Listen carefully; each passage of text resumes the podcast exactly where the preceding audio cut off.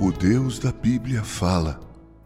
Gosto demais do Salmo 115, porque nele somos exortados a dar glória ao único e verdadeiro Deus.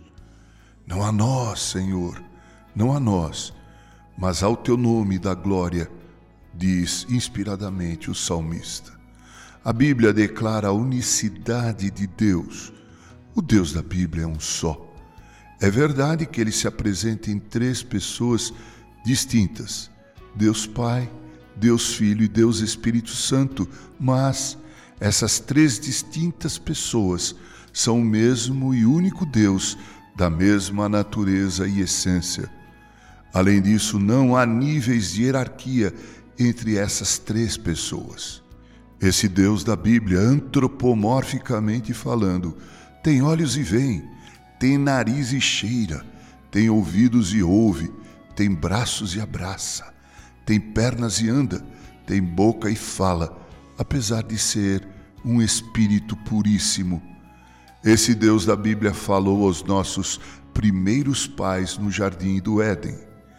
Ele também falou a Noé, a Abraão, a Isaac, a Jacó, a José, a Moisés, a Josué e tantos e tantos outros.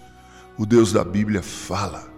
Quando abrimos a Bíblia, Deus abre seus lábios e nos conta histórias, recita poesias, admoesta e chama ao arrependimento, vaticina o que irá acontecer e Sua palavra jamais pode ser anulada, esquecida e não cumprida. Sua palavra jamais volta vazia. Tudo que Deus diz que irá acontecer, acontecerá ele é Deus e não há outro como Ele. Tudo pode passar, mas Sua palavra permanece eternamente. O Deus da Bíblia se apresentou como homem na pessoa de Jesus, o Verbo, a palavra de Deus. Esse Jesus é o resplendor da glória e a expressão exata do ser de Deus e sustenta com a palavra do seu poder todas as coisas. Há espíritos que falam, mas não por Deus. Hoje Deus fala única e exclusivamente na Bíblia. É tarefa dos seus filhos manter os ouvidos abertos para ouvir e os corações prontos para crer. O pregador fala sobre aquilo que a Bíblia o autoriza a dizer. Se a Bíblia não diz, ele se cala.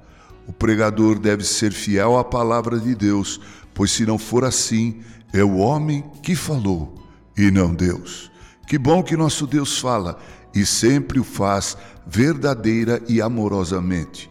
Aproveite para ouvi-lo enquanto ele está perto. Com carinho, Reverendo Mauro Sérgio Aiello.